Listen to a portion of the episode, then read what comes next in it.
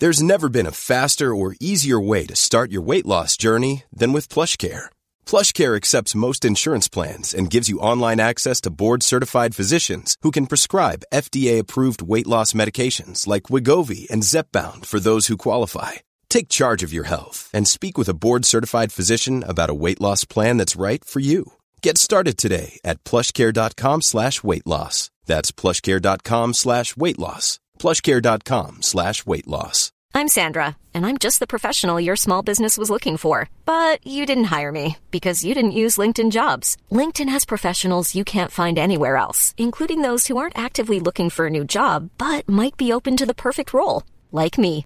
In a given month, over 70% of LinkedIn users don't visit other leading job sites. So if you're not looking on LinkedIn, you'll miss out on great candidates like Sandra. Start hiring professionals like a professional. Post your free job on linkedin.com/people today. Millions of people have lost weight with personalized plans from Noom, like Evan, who can't stand salads and still lost 50 pounds. Salads generally for most people are the easy button, right? For me, that wasn't an option. I never really was a salad guy. That's just not who I am. But Noom worked for me. Get your personalized plan today at Noom.com. Real Noom user compensated to provide their story. In 4 weeks, the typical Noom user can expect to lose 1 to 2 pounds per week. Individual results may vary.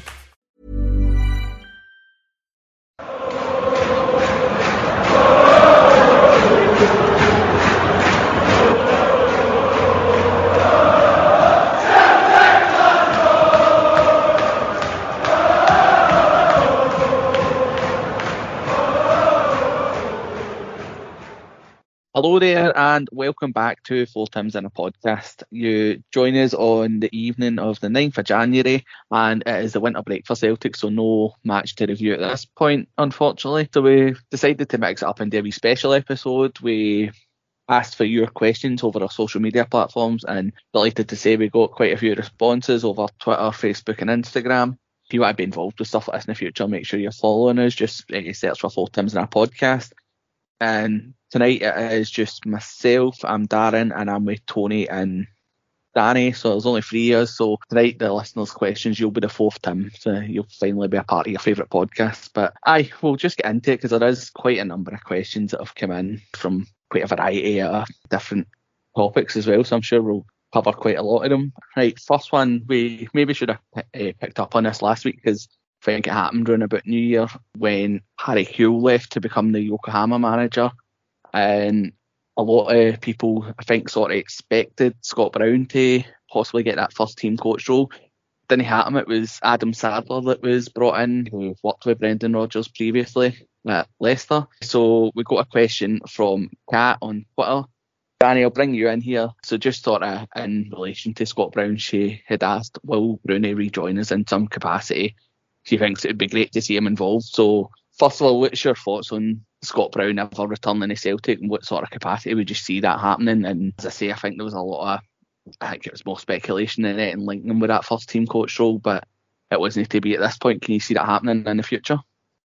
Aye, I think Scott Brown, he's got to go away and prove himself first. I think prematurely at Fleetwood, and then they've since gone on and sacked Johnson, and I'm sure they'll sack Charlie Adam before the season's finished as well, so I don't think you can judge him. I was quite surprised they never got that job, but it's good that they've let Rodgers go pick his man, and Brendan's worked with that guy before, so it's well for the future. It's somebody that the manager knows, somebody the manager wanted, which is always the case when we add to our backroom staff, so that was pleasantly surprised. But for Brown, and I think back at some point, I'm quite surprised he never at Queen's Park. I was quite surprised that he never ended up. There was an odd job in the Championship that was up recently, but he never went there. So I'm quite surprised that he's not something on yet, but I'm sure he's been kind of popping up in the media recently that obviously there was a lot of him coming back to Celtic in that coaching capacity. Maybe, he will. Somebody moves out, but I think the time for Brendan was to go and get his own man, and that proved it. But for Brown, I think Brown will manage Celtic. I don't really disagree. Personally, wasn't surprised that he didn't get that job. I think that the fact that he's been out and obviously been manager at Fleetwood and had a bit of coaching experience at Aberdeen as well, I think he'll wait and he'll get a job. Maybe it will be up in Scotland. I think you're right about the Queen's Park job, and I think he'll get linked to an Inverness job as well before that. But I think a Scottish job will probably come up for him at one point. I agree with you. I'm happy that Brendan got somebody that he wanted to sort of quell the sort of, well, not the rumour, but what we've even stated as a trend of perhaps jobs for the boys and ex-players and that. So the fact that it's not somebody that's come in to replace Harry Huell, that sort of ilk sort of pleases me. I think that I'm a bit like you. I think Scott Brown probably will be Celtic manager in the future if he does continue going that sort of managerial journey. I don't even know if necessarily coming to Celtic as a first-team coach would be sort of the right path to get there, because I always think of somebody like John Kennedy, who's obviously been at a club for a long, long time, and he's worked under so many managers, and every time we have a vacancy, everybody sort of wants to see him go and apply his own trade for a while elsewhere. And I don't think he would. The fact that Brown was first team coach and then got it off the back of like 18 months or whatever it was at Fleetwood, I don't know if that would be the right way to go. I still think people would be bit hesitant in that, so I think it will be the right thing for him to hopefully go and get his mere experience and develop as a coach and a manager. He's also a fantastic leader and captain for Celtic, and I think he's 100% going to be back at Celtic in some capacity, whether that is as manager or maybe welcome as a coach in the future, I don't know, but I'm pretty happy at this point that it wasn't him that was brought in. I think it would have just sort of stunk, possibly Brendan not having a final say, and when he brings somebody in for Leicester, that obviously sort of dispels that, because he's the one that's had the experience with him. But thanks to Kat for that question. Tony, I'll bring you in. We've got Macola on Twitter, who says, do you think the fact that we haven't come flying out the traps with signings in January is a bad omen? As in, have the board and staff been sitting playing with themselves and not identifying targets, or is this an overreaction? Well, how do you see it as we sit, as I said, 9th of January as we record, no signings in. I think the only real transfer news was Yusuke Ideguchi leaving on a permanent deal this morning. Yeah, I think it's been a poor first 9 days. I know there'll be people going, oh, you shouldn't panic, and there's still loads of days left of the window, but this is kind of stuff we heard in the summer. Now, I would say every Celtic fan probably thought for at least a year that we've needed a new goalkeeper. Why have we not signed one day one of the summer? And now, again, why have we not signed one day one of January? And I know people hit out with this shite and, oh, it's hard to get these deals over the line, it's a difficult window, and it just can't be your excuse every window. Just say, oh, it's difficult, and you'll take what you're given, it might be a heap of shite. I think it's quite clear what we need. We need probably another striker. We need a left back. We need a keeper. Maybe we need another winger. But I don't understand what have they been doing from August. They must have identified quite a lot of players. They must have a list. There must be a player out there the manager's identified and went, I want. And surely after beating Rangers and getting a bit of positivity and then beating St Mirren and, we looked as though we've turned the corner. Surely the first day of January we should announce the signing to show we're serious and we're going to back the manager, and all he goes on and on about, and he's right to do so. It's quality. We need quality. We require quality, which is spot on. So I don't really understand. What's the excuse for nothing been done the first 9 days? Is it going to be a case of been working really hard in the background?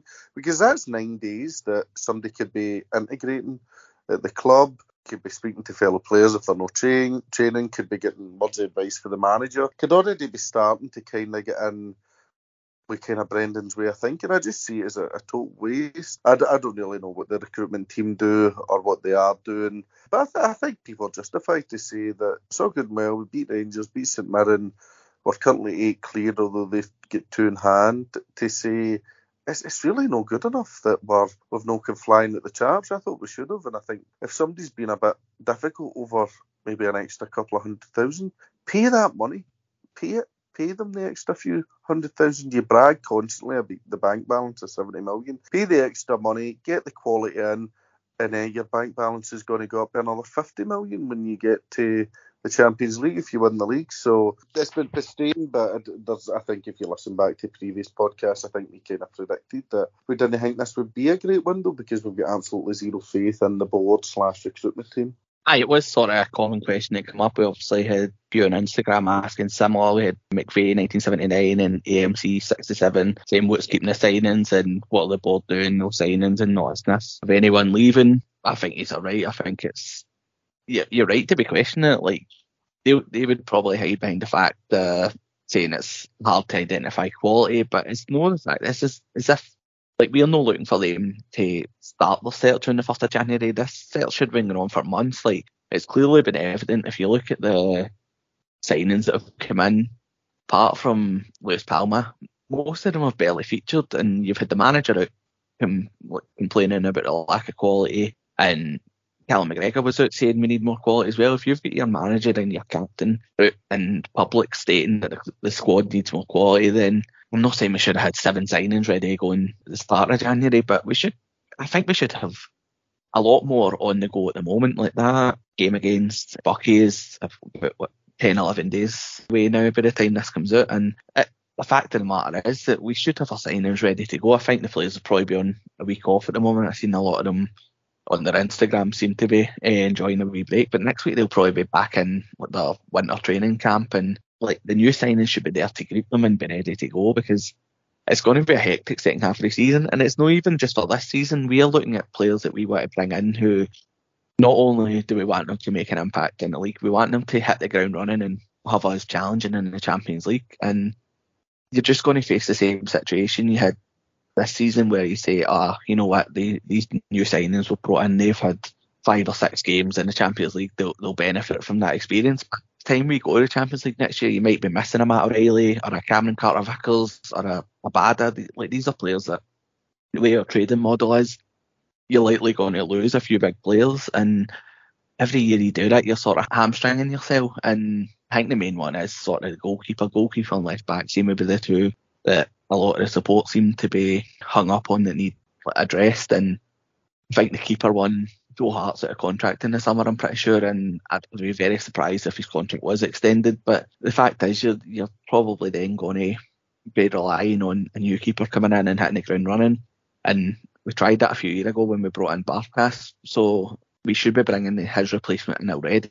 And because if you read the reports, I think there was news today that deal for Seagrass to go to a club in Austria fell through, and our keeper's sort of like Scott Bain, and they haunting them, but they're not going to be Celtic number 1, or they shouldn't be going forward. But it is one that we really need to, in my opinion, address urgently. And as I say, like, these players are probably going to be back in training on Monday or Tuesday, and they really should have new signings ready to meet them, and, as I say, have us heading into the second half of the season stronger. And it's not just for like these project signings that perhaps we brought in the summer that you hoped one or two are maybe going to be wee diamonds.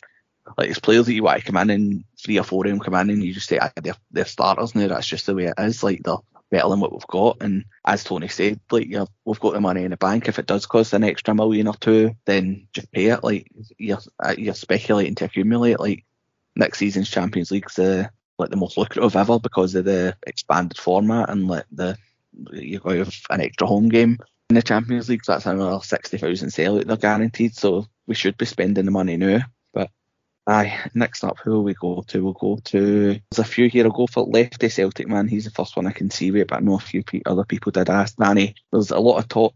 Even Fabrizio Romano was tweeting about it last night, saying that Rocco Vata looks like he's going to be heading to Italy. What's your view on this Vata situation? Do you think it's a mistake on Celtic's part, or were they sort of right to not freeze him out but leave him in the B team after it sort of became apparent that he wasn't going to commit his future to Celtic? What's your thoughts on the Rocco Vata situation?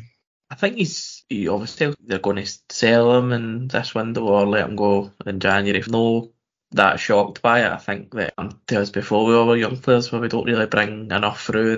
And I think he made his debut the night me and Tony were at Easter Road. I think you were there as well with Andy. And he didn't, I mean, it was 4-0 when he came on. He was kind of unlucky, but it didn't really, it was amazing. I didn't think, any other time I've seen him, I didn't think he was good either. Not great. When I say he was bad, but I didn't think he was great. So he's not really made a difference obviously been frozen out for a reason, that he's probably thinking about leaving, so they probably should have just sold him instead of carrying it on into this window and potentially the summer. So shame, because you always like to see Murray come through, but it looks like his future's going to be elsewhere. Definitely, and it does look like Celtic will recoup some sort of transfer fee. I think they'll have a development fee if they did go to the end of the season, but with the talk looking to be ongoing, it wouldn't surprise me if he does go after. I personally think it is just a case of him not committing his future to Celtic and then looking to develop players that will. And again, he's obviously got something about him, because if you've got that many teams looking at you and wanting to speak to you, but who knows, I'm not overly angry at Celtic. Like, I think it's happened to us often enough in terms of even like a few years ago when Ben Doak made his debut and then weeks later was signing for Liverpool. But I wouldn't be surprised if that happens in the next few weeks. Poniers, one on Instagram I seen, I know you spoke about it a few weeks ago, it's Matt KC3, he says, how would you feel if we were taken over by someone like the City Group or the Saudis? Probably quite a controversial one, but I would kind of welcome that. I mean, I'm just fucking fed up of the kind of status quo. I know people go, oh, we've won all these titles, we've won all these cups, and it's been great, and I've loved it. But I think that's as far as the likes of Dermot Desmond and Peter Lawwell and this board can take us, and are probably willing to take us. I know there's a lot of issues with human rights, but we do live in, well, we live in Britain, which has got quite a horrendous history with a lot of different issues worldwide and human rights and whatever. So for me, if the Saudis come in and want to take us to the next level, I'd probably take it. So I could probably have lied there and says I don't, but if you offered me the Saudis or Dermot Desmond, then sign me up for the Saudis. I think it would be interesting. I mean, I think they would improve us, and I think that's what we need. It's just stale in terms of it's just the nepotism, and Desmond's putting his boy in place, Lawwell's got his boy in there. Don't get me wrong, I think Gavin Stanton's done a good job, but the fact that is he really get that job based on he's the best available, or because his dad used to manage, who knows? Then the head of our youth department, which is a bit of shambles, is two ex-players. I mean, look, it doesn't need to be the Saudis. I would like a change of ownership, whereby somebody comes in with a totally fresh vision and changes it up. So for me, I would be happy to go a different route. It doesn't need to just be the Saudis. I'm not a Saudi advocate. However, if the Saudis want to offer me money to come inside, then feel free to get in touch. There you go, we'll leave an email address in the link on the description just in case any sheikhs are listening. Next up, we've got Lon Turk on Twitter, a long time listener, one of the first people that ever contacted the podcast to let us know what he thought. He's been there since the very beginning. He wants to know thoughts on our youth setup, so I'll take this one. He says, in recent years, we've lost many a good young player and consistently failed to give the likes of Doak, Dembele, and now Rocco Vata the game time and experience they need. Meanwhile, James Forrest is still starting games in the year 2023. But it's a tough one because, as I say, I've not got a problem with Rocco Vata being let go or not really being given a run in the first team if he's not wanting to commit his future. I don't think he's anywhere near the level of guys like Eisen or Abada, probably not anywhere near Palma either. I know some would maybe argue that I've rather seen him than guys like Yang at times, and I know Tilio's only had a few minutes as well, but I think you've got to remember the manager's seeing these players, and you've got, we'd like to think he's in constant dialogue with the B team as well, that if he was that exceptional, I think he would have been in at some point this season. Ben Doak, I've heard this a few times about Ben Doak, I don't know how much I agree with it, because I think about he came on in that game that was pivotal in Ange's first season where Leal Abada scored the last minute winner against Dundee United 4 days before we beat Rangers 3-0 at Celtic Park, and he played in both games, so I think he was clearly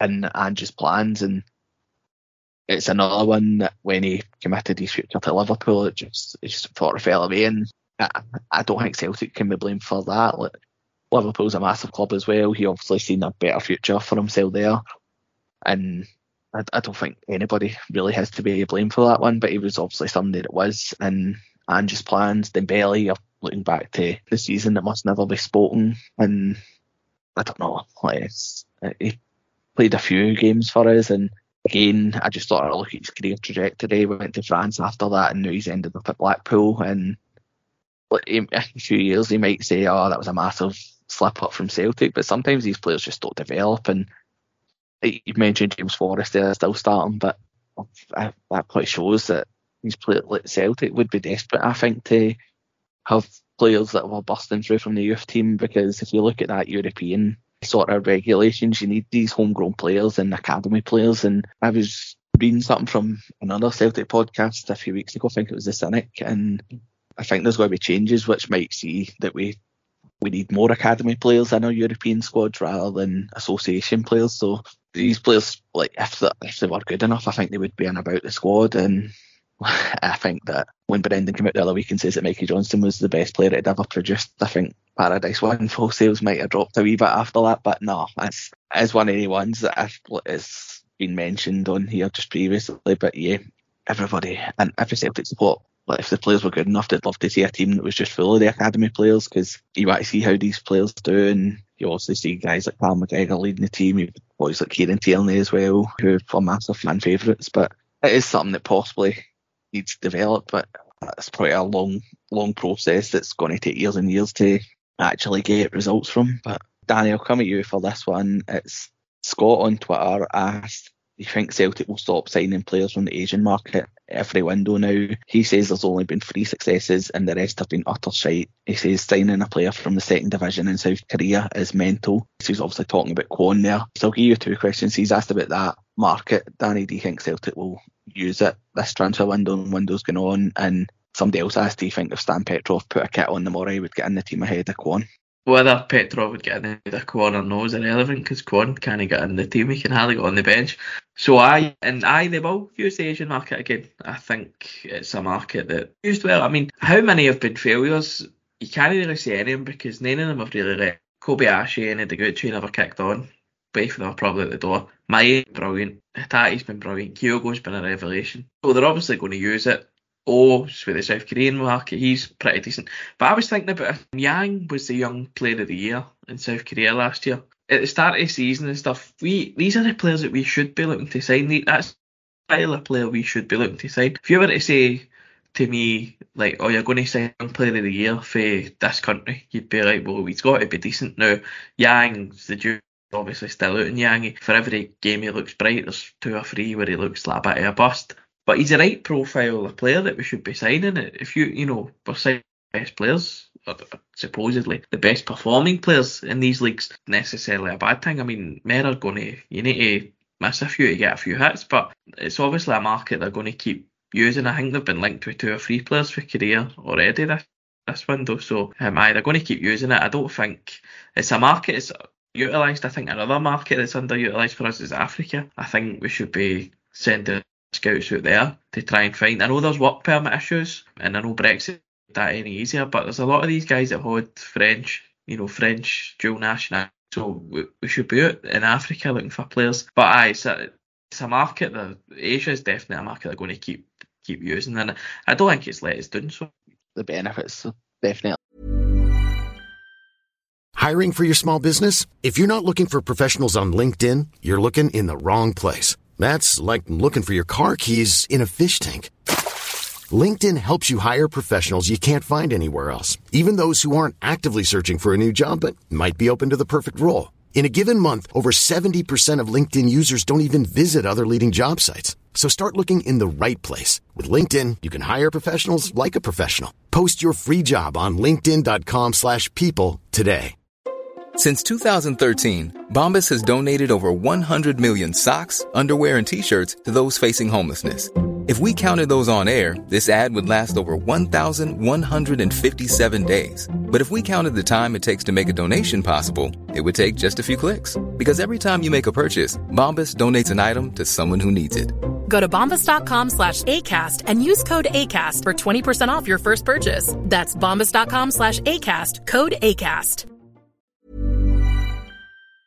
They outweighed the weaknesses, and I think it's harsh saying there's only been 3 real successes. If in terms of overall failures, you're probably right. I don't think nobody's severely let us down, and there's still players there that are looking to establish themselves and could have futures at Celtic. It remains to be seen. Tony Selikda on Twitter just asked, do you miss the days when Ange would have all of January business done in December? So you obviously think about the Hogmanay when we announced the Japanese trio, and even last year we had guys like Alistair Johnson announced well before the window even opened. Yes, well, I remember the first season when I I think Hitati, Maida and Iriguchi, who's left today, were kind of... But they announced early December that they were going to be coming in. And it was just... 31st of December, Tony. Is that when we announced them, aye? But the rumours had been going on, I think, November, that it was pretty kind of set in stone. I could be wrong, but I think we announced the three of them in a one day. And the fact that two of them have had made such a monumental impact and became such massive assets has been great. But... Yeah, so yes, I miss getting the job done quickly. Even last season, Alistair Johnson, he was a Juranovic replacement while Juranovic was still there, and then O was a replacement for Giacomakis, and I think people are a bit conflicted now, but it was good to have the kind of replacement ready to go, and I think that was mostly Ange's doing. I think he was kind of controller, kind of most of that side of things at the football club, so aye, I wish the transfer dealings were like that now. I don't think it's Brendan's fault that the transfer dealings are that slow, but I know he's built up the recruitment team. I don't think Brendan Rodgers is a silly man. I think he's probably worked it, but it's not as efficient as he probably thought it was, or he wants it to be, but I much prefer the transfer windows under Ange. I thought were pretty decent, to be fair. And I think the big man's doing well at Spurs anyway, and he's still sticking the boot into the press, so best of luck to him. Aye, he's doing well. Aye, he's shot him in different markets now. I seen he announced Timo Werner about half an hour ago, so wee bit out of his budget that he was on at Celtic. But Danny, I'll come at you next. Bank Street Bar asked, who's been the best striker at Celtic since Larson? He says, is it Dembele or Kyogo? So do you think it's one of the two, or do you think it's maybe somebody else that's not been mentioned? No, it's definitely Kyogo in it. I mean, for 2.5 seasons, he's popped up big moment after big moment after big moment. So it would be Kyogo for me. Dembele played seasons for us in the Champions League and showed that well, scored goals. But I always got the sense for Dembele that it was his best work was going to come. Same as Edward. Ironically, both of them look like their best might like actually have been. But Kyogo looks like he's going to be here, like Larson, in his prime, and it's for a lot. So I would get to Kyogo. We're a notable shout for Harry Huell as well, because for 3 years he was brilliant for us. Aye, it's one you could do a full episode on. I think there's a lot of good shouts that you could throw in there for different reasons, but I think Kyogo, especially 2023, people had said he hadn't scored against Rangers. He obviously scored 7 in the calendar year and got a few goals in the Champions League as well, so I think it's probably pretty indisputable as Kyogo now. And I think a big part of it, as you say, is the fact that he looked to begin his 8 years to Celtic, and long may that continue. Tony, I'll come to you for the next one. Paul Craney on Facebook asked, do you think that former guest of the show, Danny Craney, will buy around in 2024 or ever? Well, obviously Danny Craney played for Celtic, and he also played with Ange, funnily enough, in Australia, and he helped us win the league in, I think, the 81 or 82 season. I think Danny's brought me a couple of drinks before in lunches, so my answer to that, to Paul, his brother, would be I think yes, I think Danny has brought me around before, so he's getting let off the hook for me. Well, there you go. That was actually a great episode. If you're struggling for Celtic content during this, have a wee scroll through our special guest episodes. We obviously have quite a few ex-players on. A lot of them were done early in the podcast, so if you are relatively new to Four Times in a Podcast, go and check on Spotify or Apple, wherever you get your podcasts, and listen to our special guest episodes, because a lot of good talk in them, and the Danny Craney one was a really good one. I'll come back to this one. It's Eddie Byrne. He says, did Rodgers paper over the cracks with the win over the Huns? It's a tough one, because obviously 2 weeks before it, the whole support seemed to be in a bit of meltdown. I don't think it's papering over the cracks. I think they're getting the 4 wins. 4 wins out of 4 after the 2 defeats was obviously massive. I think it's not necessarily papering over the cracks, but I would say it's got us back on track. Like, you obviously, like, people were questioning Rodgers, questioning the board, questioning the players. Like, so I think the fact that they've responded in that manner, like, it wasn't just a one-off. They obviously first 45 against Livy won't live long in the memory, but after that they've seemed to kick on, and it's been good performances, I would say, and right up until that St Mirren game where they came flying out of traps from 2-0 up within 10 minutes. It's really, like, I think it's been a strong response, and rather than paper over the cracks, I would say there's still work needs done, but I think we're on the right track, and God forbid it doesn't happen, but if we were only to make a signing this month, then don't think that we would fall pieces, and I don't think that would be a contention for the league, right? And I think that the managers I think he's a great manager, and he has to earn it. Earn the support back of some. Like, it's obviously a tough job because a lot of people didn't want him back to begin with. So the fact we have had a bit of adversity over the last few months hasn't helped his case, but it's up to him. I think he is a top class manager, and he will get more out of the team, and getting guys like Badan and Hatate back is going to help that massively, as well as we do head into the second half of the season. So when they say it papers over the cracks, but I think it was a very much needed response. Danny, I'll bring you back in. Don't know if you'll have an answer. I should have prepared this one, but Paul Gray asked, what's your favourite worst Celtic merchandise that the club's Twitter try and force us all to buy? I'm not going to have a go at the club's Twitter, but have you ever bought anything from the Celtic shop or been gifted something that you says, this is just terrible merch? I'll give you time to think we're talking about mine. I remember when I was 16, 17, I was up at Celtic Park. It was during the Stratton seasons, and I bought a new white top. And I think it was the third kit. It was a white one with the yellow and green sort of line down the left hand side here, and I wanted to get a name on the back because I always did at that age. I know it's terrible, but I went to the Celtic Superstore to get the name printed on it, and they told me they had no A's or E's, which wiped out about 99% of the squad. So I left that day with a brand new third kit with Snow 15 on the back of it. So that's probably my worst bit of Celtic merchandise that I own. I don't know about you, if you get anything that can rival that. As soon as you started talking about A's and E's, I knew you were going to say you got a dust though. So there's been a few shockers through the years. I get Lee Naylor on the back of his trip after one good season, and he fell off a cliff. So you over the years, I know it's kind of different in a way for the question, but I've had Nguemo, Naylor, Pearce. I think they were the top three, but Celtic merchandise. I once bought. Do you ever remember a stupid? You put them in the bath. It was like Game Boy once. It was like kind of rubber thing that you played with, and you could get ones that were in the shape of like a Game Boy Advance. Well, I get one that was like that, but it was Celtic cover, and it probably cost somebody like fucking 40 quid to buy it. And I think I used it once to wash my hair when I was a wee boy, and then binned it. So that was about it. You had a few things. I heard Naylor and Pearce in there. He must have just had a thing for left-footed players, but I think must know will take some beating. Tony, I'll bring this one to you. You used to be in your wrestling. Henrik's Headband asked, if there was a Celtic Podcasters Royal Rumble, who would win it? Good question. We'd have to be a Celtic State of Mind. There's fucking loads of them. I'd go a Celtic State of Mind just because strength. Who's putting me out? Who's lifting me? Good question. Who's lifting me out as well? To be fair, we would maybe be in with a shout, but I'm going for a Celtic State of Mind just due to strength in numbers. And funnily enough, just to go back to the merchandise question, it says about the Celtic gin. I seen a comment the other day, I've got a bottle out in the cupboard. Yeah, that's right, actually. I forgot to mention that the person that asked the question did say his was the flavoured gin, so you never know, in 50 years it might be worth a fortune, but aye. Probably right, a bit of Celtic State of Mind now I think about it as well. I used to the Royal Rumbles with 30 man, but they've got an absolute army of contributors, and all very good as well. Even a few ones that have been went down a different path, like Al Boise, he's probably in me a shout, and yeah, I don't know. You want to know who won the Royal Rumble? We focus on the World Cup of Celtic podcast. That's still in our trophy cabinet, so good luck to everybody else.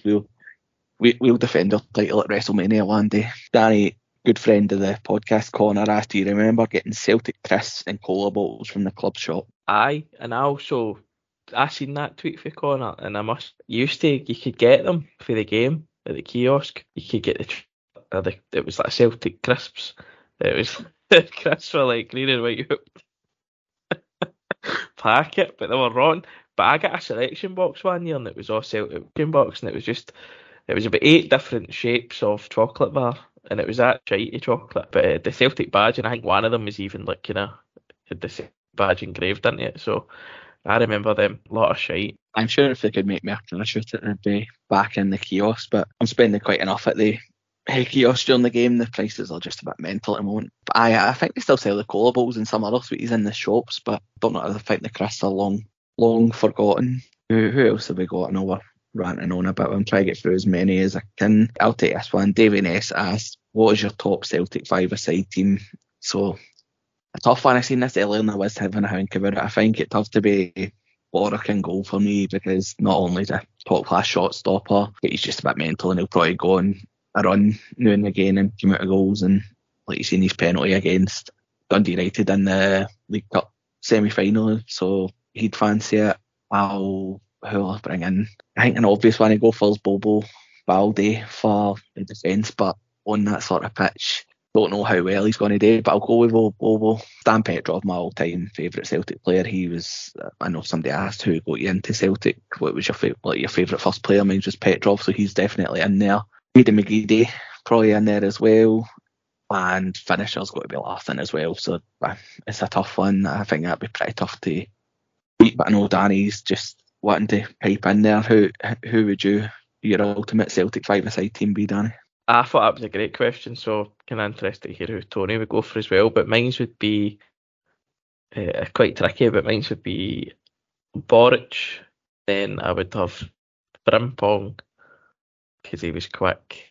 And then I would have Nakamura, Callum McGregor and Larson front. Tony, you got a five-a-side team ready to take on these two?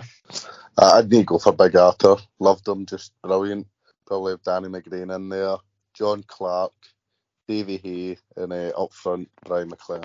I really respect that, absolutely, no ulterior motives to it as well. It's just top-class players, but aye, that would be quite a five tournament. I know we've used a few of the same players, but I'm sure we could simulate it somehow and see who's would win. That's another one you could probably spend an hour talking about, and let us know who you would pick for your five-a-side team. I know we are sort of ranting on there. I'm just trying to make sure I've not missed any of these questions. Cam Sankara, who has asked, do you think we should consider investing a bit of the main coffers into the women's team to build on the momentum of last season? The women's game is growing and growing, so it could be something that pays back if we establish ourselves properly ahead of the other two. So in you come, Joey Barton. Right, now I need to really watch I don't get cancelled. Yes, I would invest loads of money into the women's team, and hopefully we'll get the money back on it. That's fair. That is one. But then I seen, you might have a point, because some people are saying that Fran Alonso left because he wasn't getting backed. So who knows? It is an avenue that probably will look down. They also had a few games at Celtic Park last season as well. It is one that they would become lucrative. He's right. It is absolutely a growing market. I think even the Women's Premier League down south is paying more than Scottish Premiership in terms of TV money and prize money, so that probably says more about our league than the women's game. But aye, good luck to them and hope it does go well. Danny, we've got Piero, the boy. This one's for you. He's asking, is the fisherman's jumper still doing the rounds? What's its fate? It's fate known, actually, at the minute, because I can't find it. I was looking for it, funny enough, at this time of year. I was looking at the back end of last year for a Christmas night out and I couldn't find it, so it could actually could be at the bottom of the ocean for all I know. Another big fan of the show, a big supporter of Dubai CSE. I'll take this one because it's another one we might get sued for if we answer it wrong. Yes, it says, lads, can you give us a bit of an insight into how the club treat you pre and post resharing of tweet? Well, as I might be able to put this in the episode description and everybody will listen, and it'll take them 45 minutes to get to it. So I'll cover it, because I know it has been sort of people speaking about it on Twitter. I've seen a thread in the huddle board about it. It's been mentioned a few times on here. We didn't have a relationship as such with the club. We were one of the list of fan media outlets, for want of a better word, that got access to some press conferences and some fan media events. I don't think I wouldn't say that our views changed because of it. We've never really censored ourselves. Our access was revoked because of unacceptable social media or whatever. And as Dubai Hoops says, it was to do with a tweet that got retweeted on our account. Now, we're a multi-user account. We've obviously got us four, and then we've had a few bodies involved with YouTube and stuff. So a lot of people have access to it. We've maybe need to tighten down on that in the future, because it isn't a page that's like, it's no reflective of the podcast as a whole. It doesn't speak for all four years. I wouldn't say relationships changed. Like we're no gutted that we're no there, but I wouldn't say it's changed, just to answer that. But Tony, if you want to come in, because I think you're probably mostly to blame for it getting made public knowledge for a few tweets. I know. I think I don't know. I don't know if it was the reason. The reason we were told we were banned is because they retweeted something. I can't even mind the exact tweet. I think it was after Rangers drew Aberdeen. It was more a case of, right, let's kick on and sack Peter Lawwell and his bastard son. I get this, obviously. It's not a very nice thing to retweet and whatever else. And look, it doesn't bother me we get banned. I think when you look at it, I think the idea in itself was Dominic Mackay's idea. They get rid of him quickly. The second they sacked him, they were on the phone to so-called fan media to throw him under the bus. When it came out about ticket allocations, they phone you up to get their side of the story when they've already gave the side of the story to the Sun or somebody like that. So I think it was a tick box exercise of us to these kind of press conferences, and as I've said before, you kind of treat it a bit like children. They don't introduce yourself in one question, don't say your name, you're like, and it's not, they're always late and the timings are always wrong, it's always last minute. It's kind of, they're kind of asking you to fuck off without actually saying it, so I don't have anything against that. I mean, the media team probably have a lot bigger issues to deal with as opposed to dealing with that podcast, so I think the thing that worried me was why is somebody monitoring a stupid podcast social media? Why is Celtic paying somebody to look at our social media accounts? I mean, we're just four normal fans. So Dubai Hoops, actually, I think they had Brian McClare over with Shea Dillon. I think they're getting Shea over again. So best of luck to them in January. So I hope that all goes well. But just to get back to the fan media thing, as I was saying, it as a tick box exercise. When they first kind of introduced it, the promise was you would get to speak to the manager twice a year, kind of only for fan media. I think the CEO, you were meant to speak to him, but as I say, Dominic Mackay was binned and then thrown under the bus as soon as humanly possible. Shout out Dominic Mackay if ever wants to come on the podcast, he's more than welcome. So as I say, it's all very last minute. It's all very. To be fair to them, somebody asked me before, do they kind of tell you what not to say or what not to ask? And they don't. You do have the freedom to ask whatever questions you want. And don't get me wrong, I did enjoy. I enjoyed speaking to Postecoglou. I got a bit of a buzz out of that, and I met him a few times. And as I said before, I got him to sign a shirt to me and. Even at time, Dan set me up and asked him about postponing a game that we couldn't actually postpone. So things like that I enjoyed. And I met him just after we beat the Huns 4-0. And it was buzzing and I was half sozzled, so it was good. But as I said before, should somebody like me really be in a press conference? Probably no. I'm not a journalist. I'm not media trained. I do think that fan media do ask some really good questions at times, as opposed to the normal people who goes to these things and just go, do you think this is going to be a tough game? I mean, I'd love a manager to turn around and go, no, they're shite, but that's not going to happen. You know, it's kind of the media in this country are pretty poor standards. So I think it's good that there's still some fan media will be able to attend, and if things do go kind of Pete Tong, they can ask difficult questions. But we actually get invited yesterday to a women's press conference. We get invited previously before after the ban, and then we had it confirmed that was a communication error. So I don't know if this is another communication error from the Celtic communication team. So, look, for me, no issues with it whatsoever. Aye, and best of luck to the Dubai Hoop. Aye, thanks for the question. Aye, and as Tony said, we are still getting emails, so if anybody from Celtic is listening, then that's a heads up, we're still on your mailing list. Who knows, maybe your new January signing will be the Four Tims back, but I don't know. And it's probably for the best that we're not in, because with this Asian Cup, we've got quite a few players away, so I might have sent Tony a wee link saying that we could ask for the games after the winter break to get postponed until they get back, but I don't know if you'd get the same laugh out of Brendan. I think that's pretty much all the questions, unless I've missed any.